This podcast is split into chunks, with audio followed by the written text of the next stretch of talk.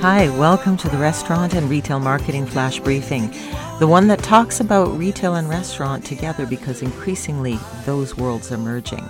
I'm your host, Michelle Brisbois. Let's get started.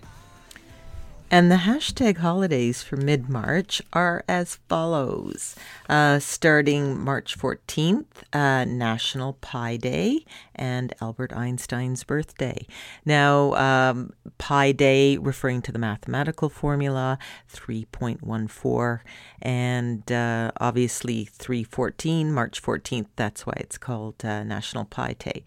Now, the, the hashtags are the most popular 42% will be hashtag hashtag Pi Day, P I D A Y, hashtag Pi, P I, uh, hashtag National Pi Day. Uh, and hashtag math. So they clock in. So 42%, 10%, and 8% for the last two.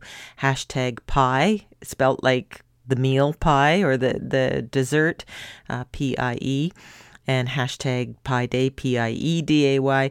So obviously, a lot of food references here. So it feels like a natural to put pie on the menu or serve it in your store, celebrate it. Uh, maybe if you have a retail store, pull out your math items or your uh, pencils or you know something connected to uh, to the mathematical equation. March 19th is Companies That Care uh, Day, and it's the typically the third Thursday in March. It's also Clients Day. March 20th is International Day of Happiness, and March 21st is Twitter's 14th birthday that went fast. Um, so get all over. If you have a Twitter account, uh, that's a day to be active, and uh, there'll be lots of activity that day. So enjoy and wrap some marketing around those international days of. Talk to you tomorrow. So come on, let's get out.